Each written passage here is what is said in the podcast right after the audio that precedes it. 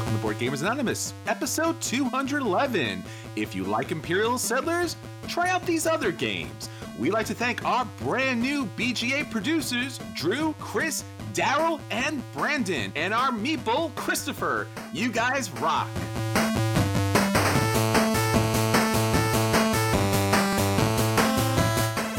Gamers Anonymous, the podcast with board gamers and the insane fun we have at the table together.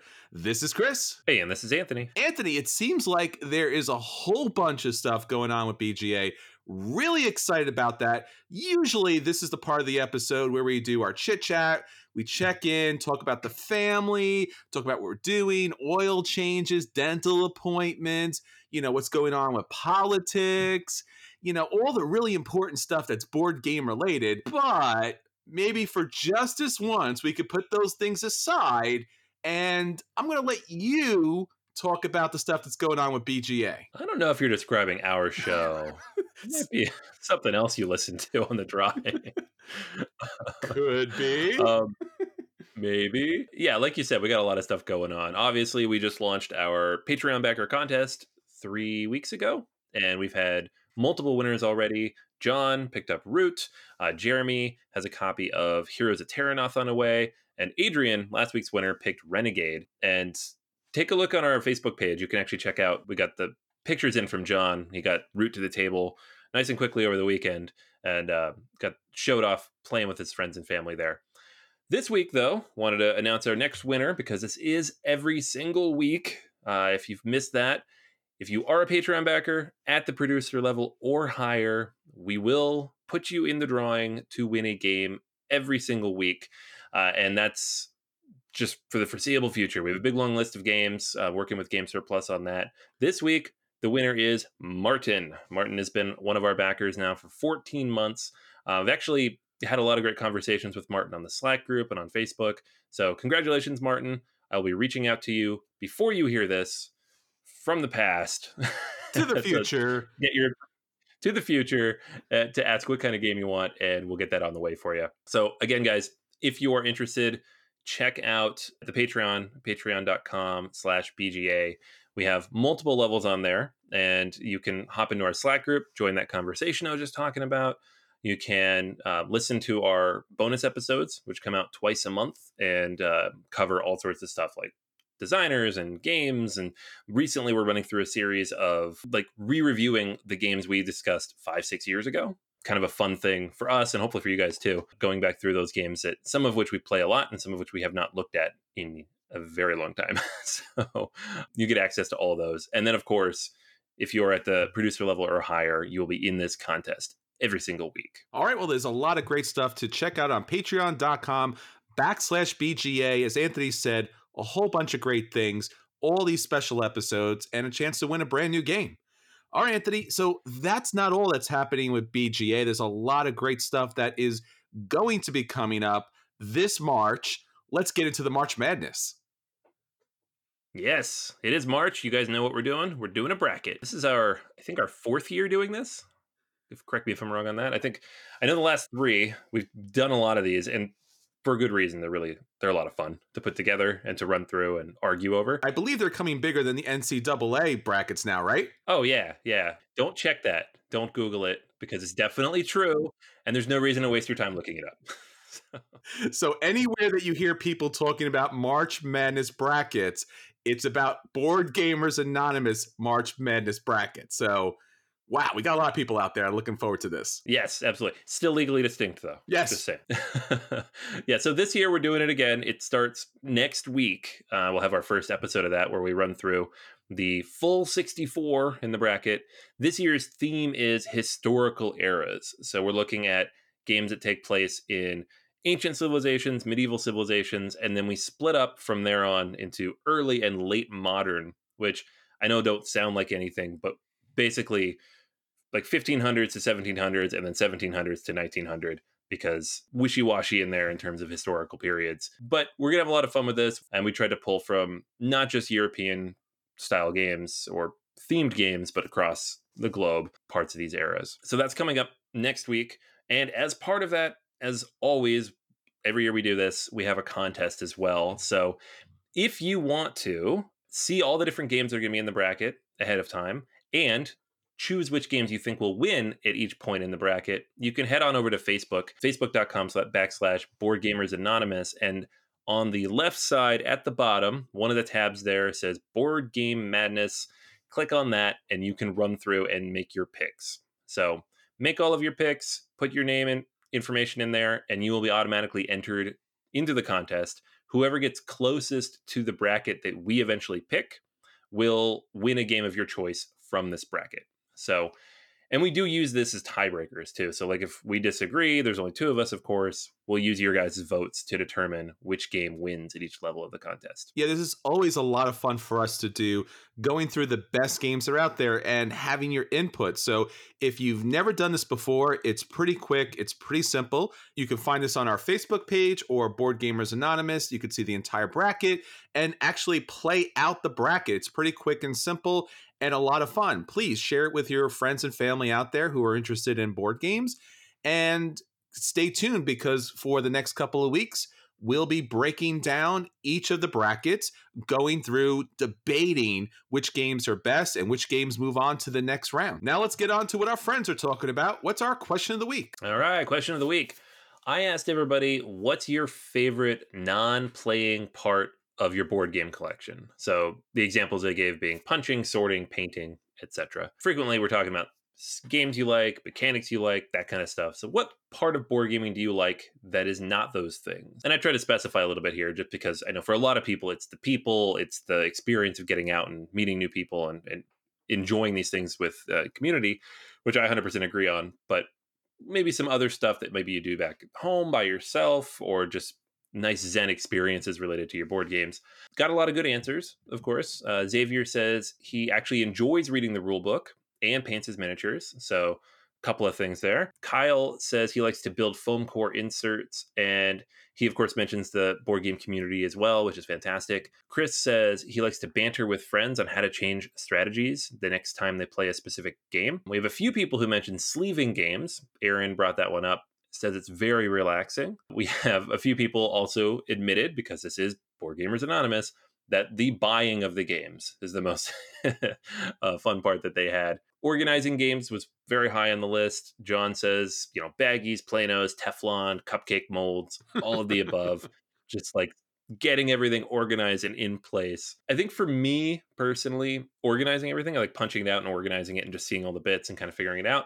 But even more than that, I do like to paint the pieces. I'm not very good at it. I don't do it very often because of time, but I really, really enjoy it when I have time to sit down and just make something look nice. Hopefully happens more often than not. And with the number of miniatures on my shelf these days, I'm never going to finish, but a guy can dream, right?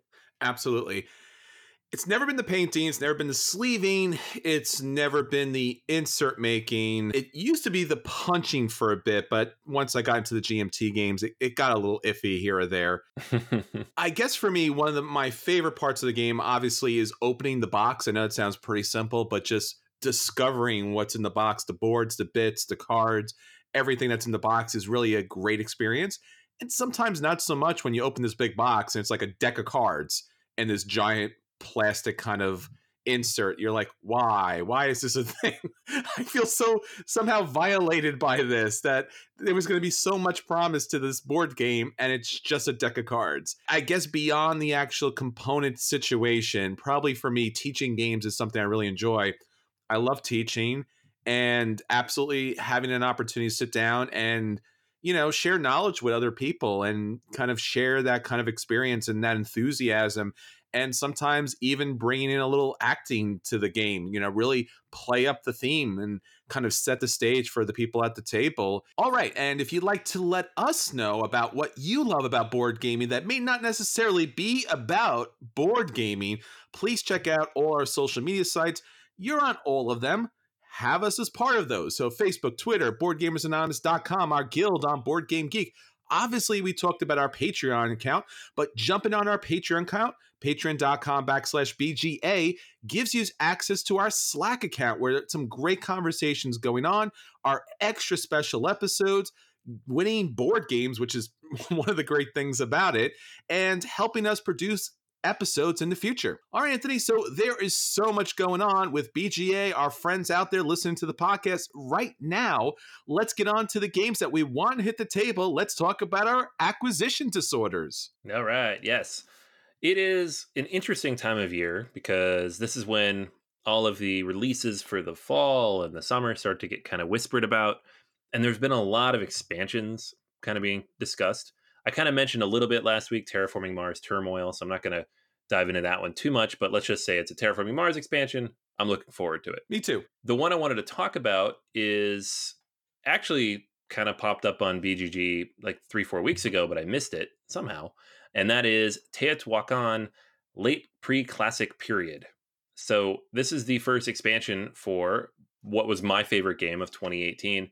And it has a bunch of modules, as tends to be the the popular way to update these types of games. A lot of interesting things here. First off, you're going to have asymmetrical player powers. So it's already asymmetrical what you start with, but now you have a power on top of that. There's a new temple track.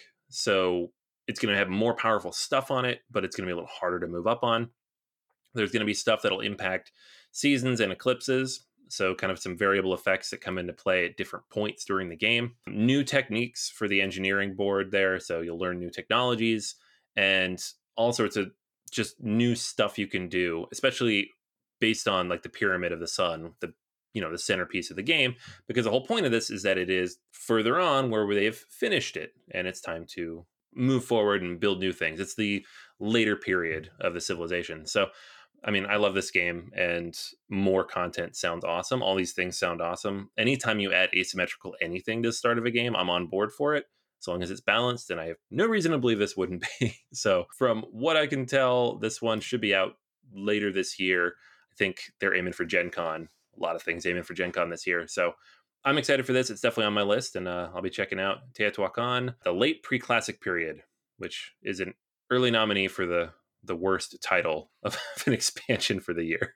I gotta tell you, I'm getting so much backlash for not utterly jumping into the Teotihuacan cult that every game night that I go to, they're like, oh, it's the guy who doesn't own a copy of Teotihuacan. Let's get him.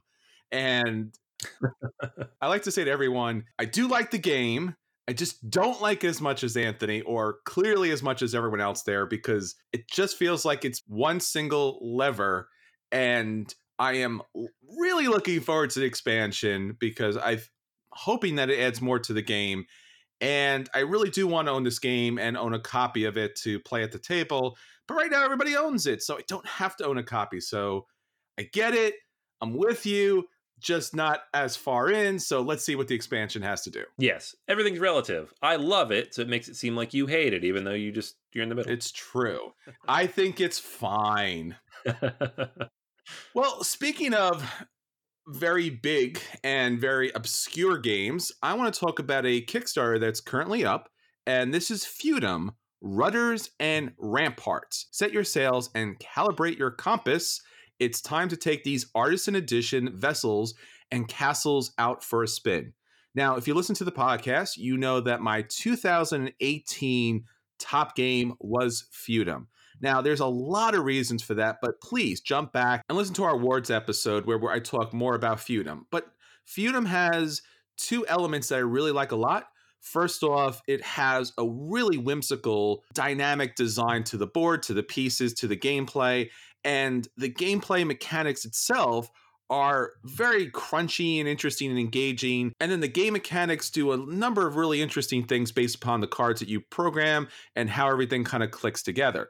Now, with Feudum, Rudders, and Ramparts, what you're looking at is for one, it's going to be a production upgrade for the pieces. Now, if you've backed the super edition for Feudum, you already have a really nice chit for the airship and for the ship and for the submersible. But this actually gives you really high quality, I would say, kind of artisan toy pieces in which you can put your pawns to move them throughout the board. Now, these different vehicles to move throughout the board is something you do throughout the game, and it really plays a big role in your success. So, these extra pieces are a really welcome upgrade. Now, they're not just additional pieces because there's not just the vehicles, there's also the ramparts that are part of this game. And the ramparts basically look, look like a little castle. And they recently added deluxe royal guards. Now, what the deluxe royal guards do is basically it'll give you an opportunity to place a guard next to your area that you control, and that person cannot get starved out from that area. And it's just one of the basic mechanics. The vehicles in the game are really dynamic because not only are they looking cool on the board, but when you do purchase them, they have a cost upkeep, but they also have a benefit in giving you attack value. The ramparts, on the other hand, give you a defense value. So the vehicles are going to attack, the ramparts are going to defend, and your royal guards are going to keep your people from starving throughout the game. This is really fun. It's a really interesting dynamic. If you love the game, it's something you definitely want to check out. If you haven't played Feudum yet, check out this Kickstarter that's already backed and it will wrap up on Tuesday, March 26th. So check out the Kickstarter. And if you're interested in the parts, you can also pick up the game in the same spot. Yeah, I mean, I still haven't played my copy, but I do have the big fancy deluxe one from the first Kickstarter. So, you know, completionist in me. this is being Board Gamers Anonymous. It's true. Have you seen the pieces? Yeah, yeah, that's really nice. like part of me is like, okay, try to play this before the end of the campaign so I could justify backing it or not if I don't like it. You never know. So all right, Anthony, that's everything for acquisition disorders. Now let's talk about the games that are hitting our table this week.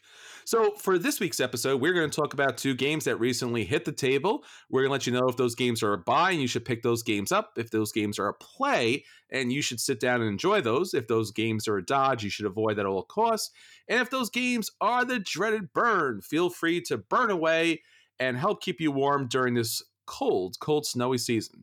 So, Anthony, what did you get to the table this week? All right. I got the new Uwe Rosenberg game, uh, Reykholt, to the table.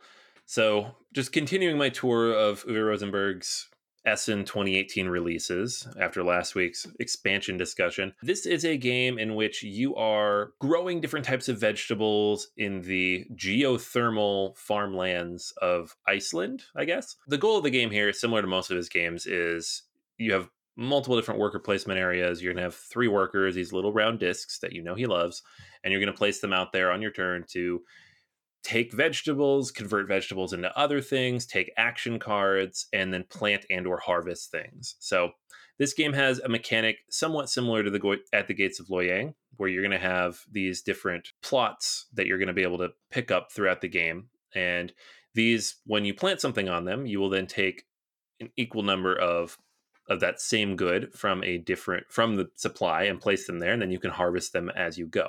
So one mushroom or one carrot can turn into three or four carrots or three or four mushrooms over the course of the game.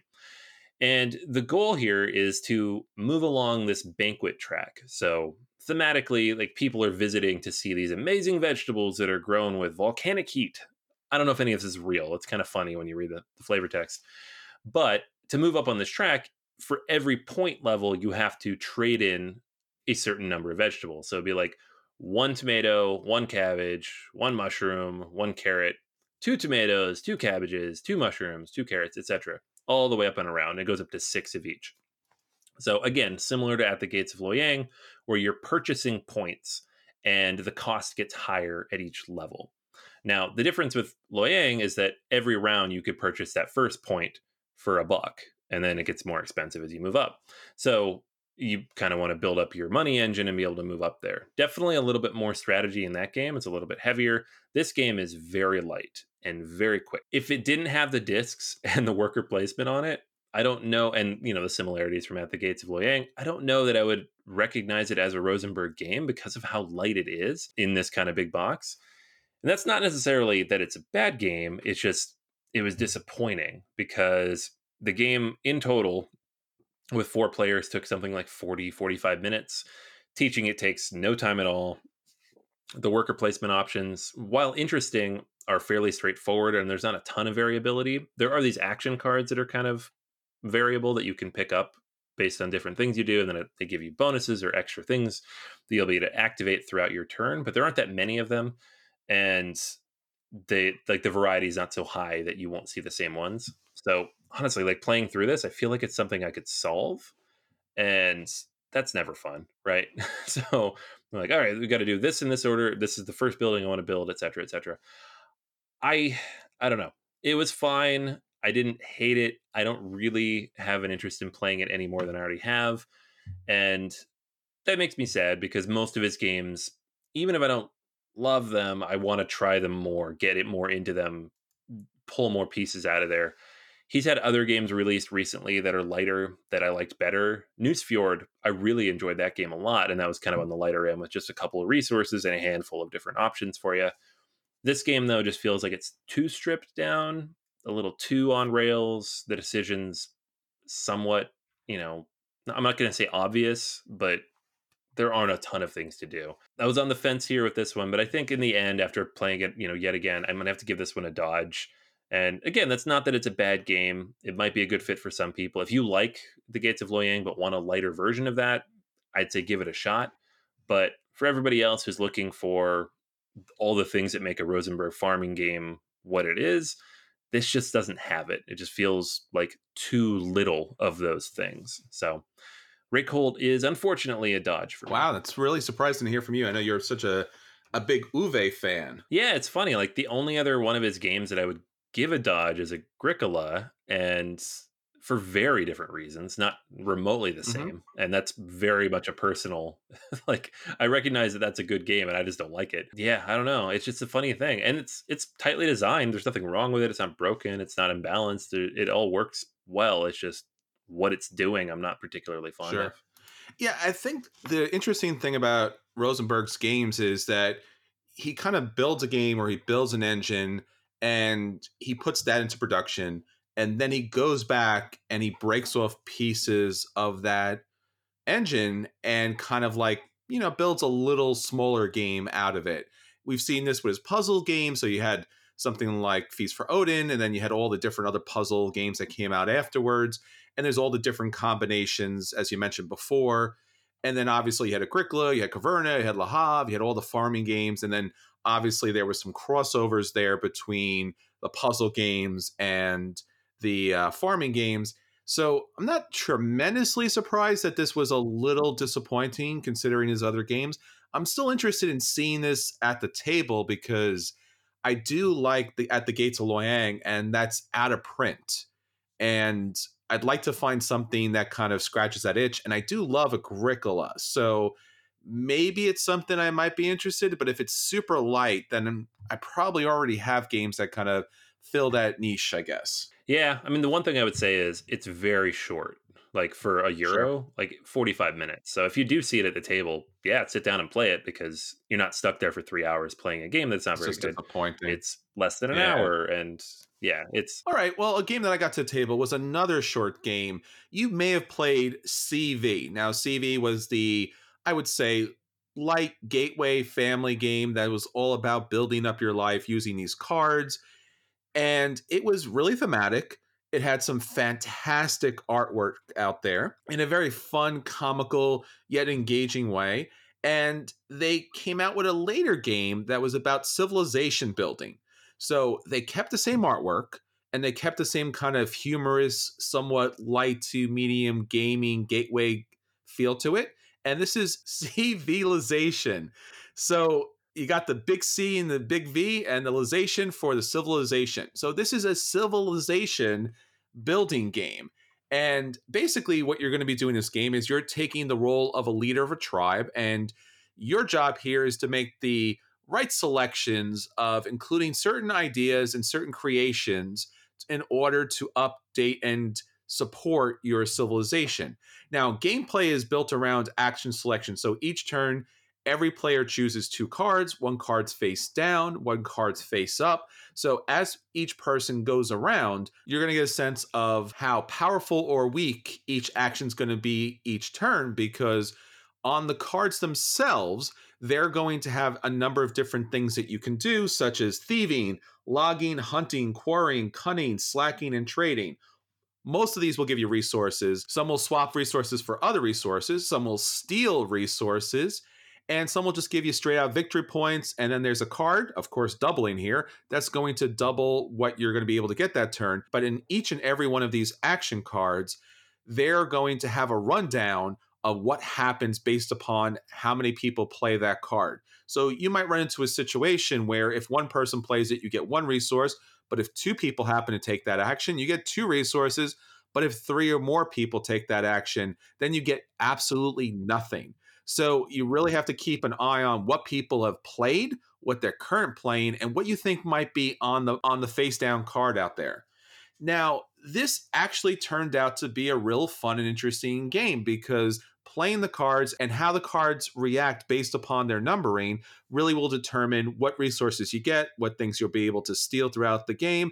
And then once you've done all of the card actions, you'll move over to the market area and there'll be all these different ideas that require different resources. So the resources in the game are wood and metal and food. So if you have the right combination, you get to pick up an idea, you get to add this idea to your tableau, and then this idea will give you a special ability and typically victory points throughout the game. Overall, it's a quick and simple game, highly enjoyable, but it doesn't really even touch upon the civilization kind of theming so much it shows the different things throughout the history. Maybe you could pick up writing, maybe you could pick up the opportunity to build a bazaar, but it doesn't really make you feel like you're building up your civilizations. You play three rounds in three different eras, and at the end, you count up your victory points and you have your victor. I like this game a lot, but it doesn't fulfill what CV did on its game of making you feel like you have developed a life. What you're looking at here is I picked up some pretty cool cards and they do some things and they have really awesome artwork and it's really fun to play them. So for CVlizations here, I'm going to give it a light play. I enjoyed the number of times I got to play this with friends and families. It played well at game night, but it's just not enough to keep bringing this game out to the table. I want you to say the name of it five more times. I really don't. it's such a poorly named game. Like I remember when I first saw this, I'm like, who who thought that was smart? Regardless of the language. I really liked CV and I I wanted to like this. I mean, I haven't played it yet, but I, seeing it I wanted to like what it should be, but I've heard similar things. That, Like the civilization part of it is just kind of there. It's not really what you're doing, and that that's disappointing to me because that's my favorite genre of games. Yeah, they really could have flushed this out to a full board game, but instead, what you have is just a very small board where you're going to place the market cards out there, a couple of generic resources, really, really cheap victory point markers, which are little smiley faces.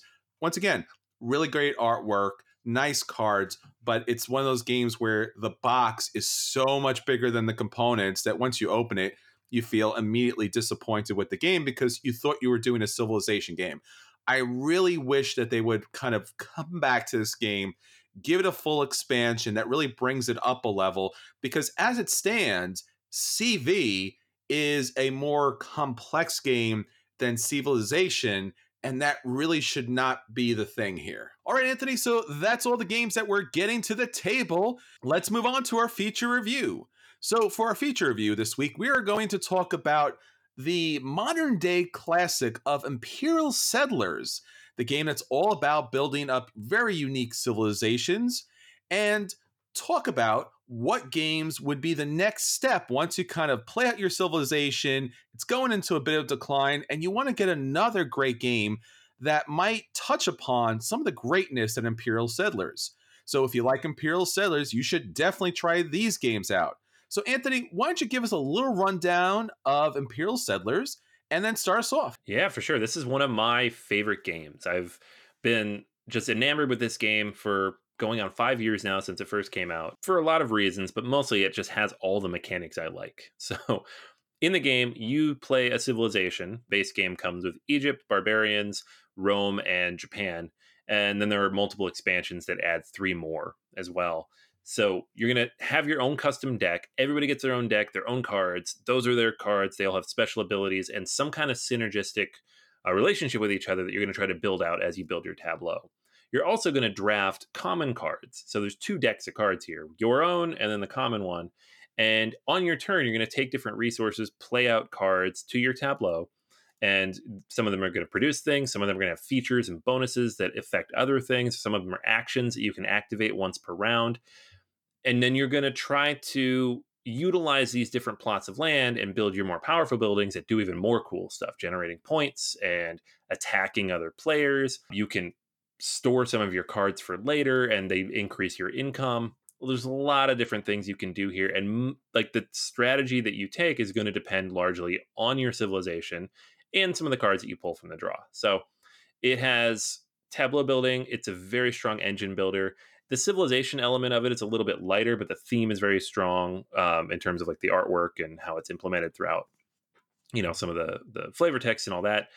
And it's fairly interactive with the drafting and the ability to go out and destroy other people's buildings. So those are all things that work very well together for me. And the games that we're going to talk about today are pulling from that kind of amalgamation. So they're engine builders that use cards that give you kind of your own unique flavor to work with as you play the game. And I, I think we have six ones that are going to be really good for that. So I'm going to kick one off um, on the lighter side. There's been a few games that kind of try to do this mechanic, but I think this is the best one that's out right now, and that's Space Base. So this is a game in which you have a tableau in front of you to start the game. You have a tableau of 12 spaceships, and they represent all the different things you could roll on two dice. Uh, when you take your turn, you're going to roll the dice. Everybody else is going to look at their board. And if they have upgraded a ship at any point in the game, they're going to have taken that card, tucked it under the board, and that gives them a bonus when someone else rolls that number. You are then going to also do whatever your main action is. So everybody gets their main actions when they roll, but you also get the bonuses whenever anybody else rolls. So it's it's Machi Koro in space, but the difference here is that it fixes and addresses all of the issues that might have with Machi Koro, and that it's not solvable to some degree. So there's a big, big tableau of different ships that come out. They're all random, and you can kind of choose how you're going to upgrade and where you're going to invest kind of the, the money that you generate each round all of the money you generate each round disappears at the end of the round. So you're going to build it up as other people roll, and then you're going to spend it on your turn. So it's a really, really interesting mechanic. The game plays best if it moves really quickly. So it's definitely much lighter than like an Imperial Settlers, which can go kind of long. But in the end, you end up with a very unique tableau of cards that you're playing based on the strengths of what you've picked up. So that is Space Base. All right, on the light side for me, I love myself some Dice City. So, Dice City has a lot of similarities to Imperial Settlers. First up, the look. It has this really kind of cutesy, chibi kind of civilization building. It almost looks like one of those kind of Facebook games, but there's a lot more to this game.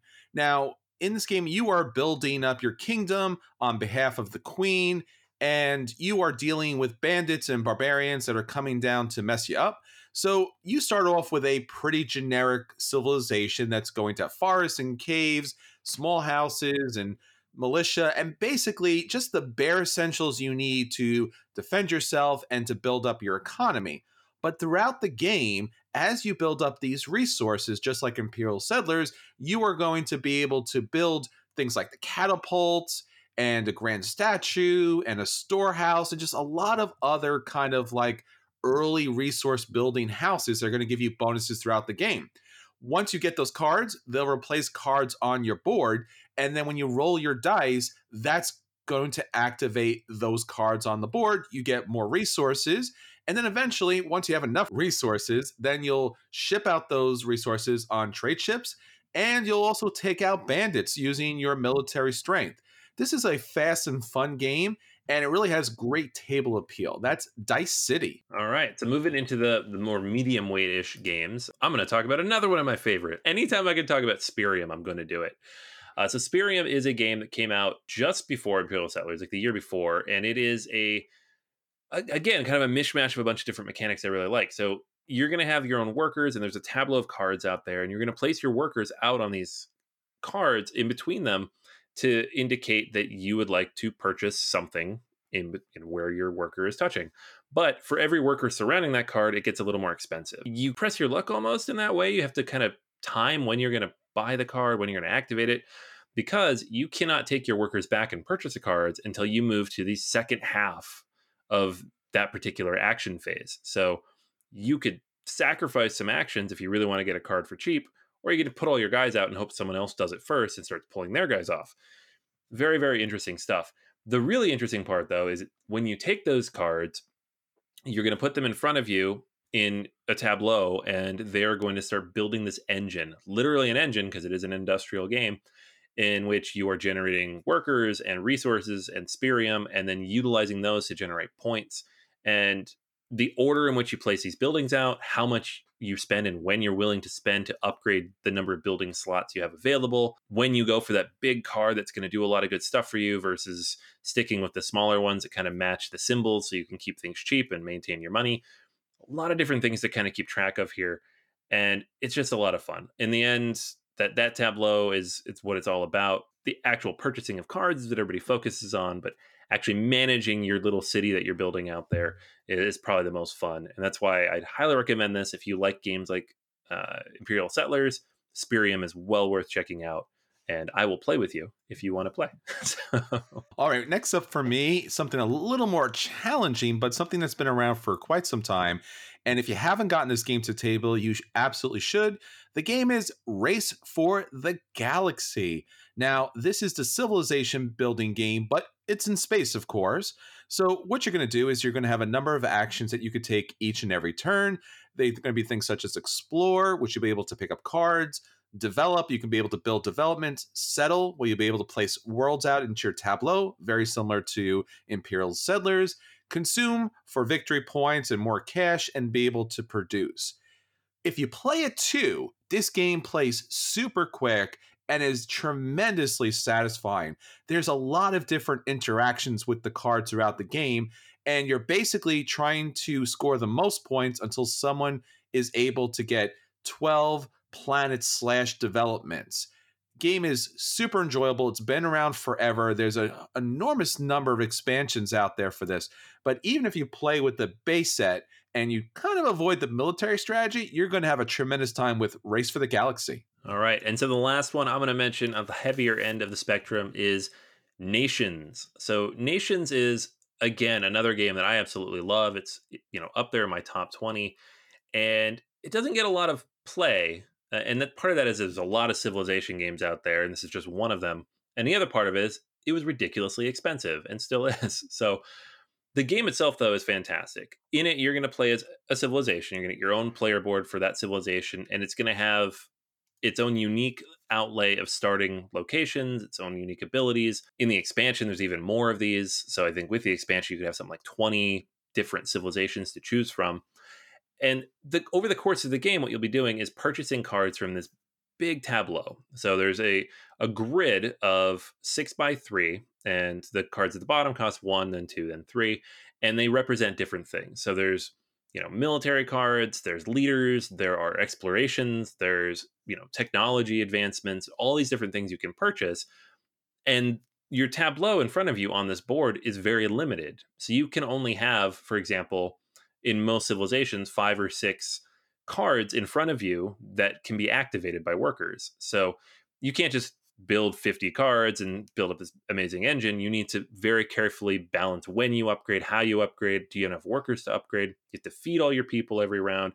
There are famines. There are these various events that pop up that make everything more difficult. There's war. If people have more military strength than you and pull a war card, it could really hurt you if you're not prepared for it. So there's a lot of things to balance, but at the end of the day, the fun part is finding those cards and you draw those cards from a deck of several hundred cards. And that's not with the expansions. It just comes with dozens and dozens of cards. I feel like every now and then I still find a new card I haven't seen before. And there's just so much variety and so much opportunity here to have unique, different plays of this game. It is a little longer. It's a three to four hour game with a full complement of four or five players, but it is still one of my favorite civilization games. I play it solo all the time and I play with two or three players try to at least every couple of months. Absolutely worth checking out if you're looking for something a little bit meatier, but similar to Imperial Settlers. And finally, for me, on the most complex but most satisfying side is Vlaada Chvátil's Through the Ages, A New Story of Civilization. A New Story of Civilization got a reprint. It used to be A Story of Civilization, but you definitely want to pick up the new version because it's a beautiful production. So basically, what you're doing here is very similar to Imperial Settlers. You are doing here is building it up from scratch. So at the very beginning of the age, you are going to be starting off with really basic resources. You have your food, you have your iron, you have your basic military, and then you'll have your resources, which you'll be able to deploy to be able to build up military, build up people in these different areas because you also want to create happiness and create basic science throughout the game because those are resources and victory points that you're going to need throughout the game. As the game goes on, you'll be able to pick different historical leaders to add to your civilization, as well as new technologies, new monuments, and great wonders that are going to give you big bonuses throughout the game. What's really fun and dynamic about this tableau builder using just cards is that once you build up your civilization to a certain point, things are really going to escalate because each different age is going to call upon different political goals that you're going to be able to put into play and it's going to pop out later.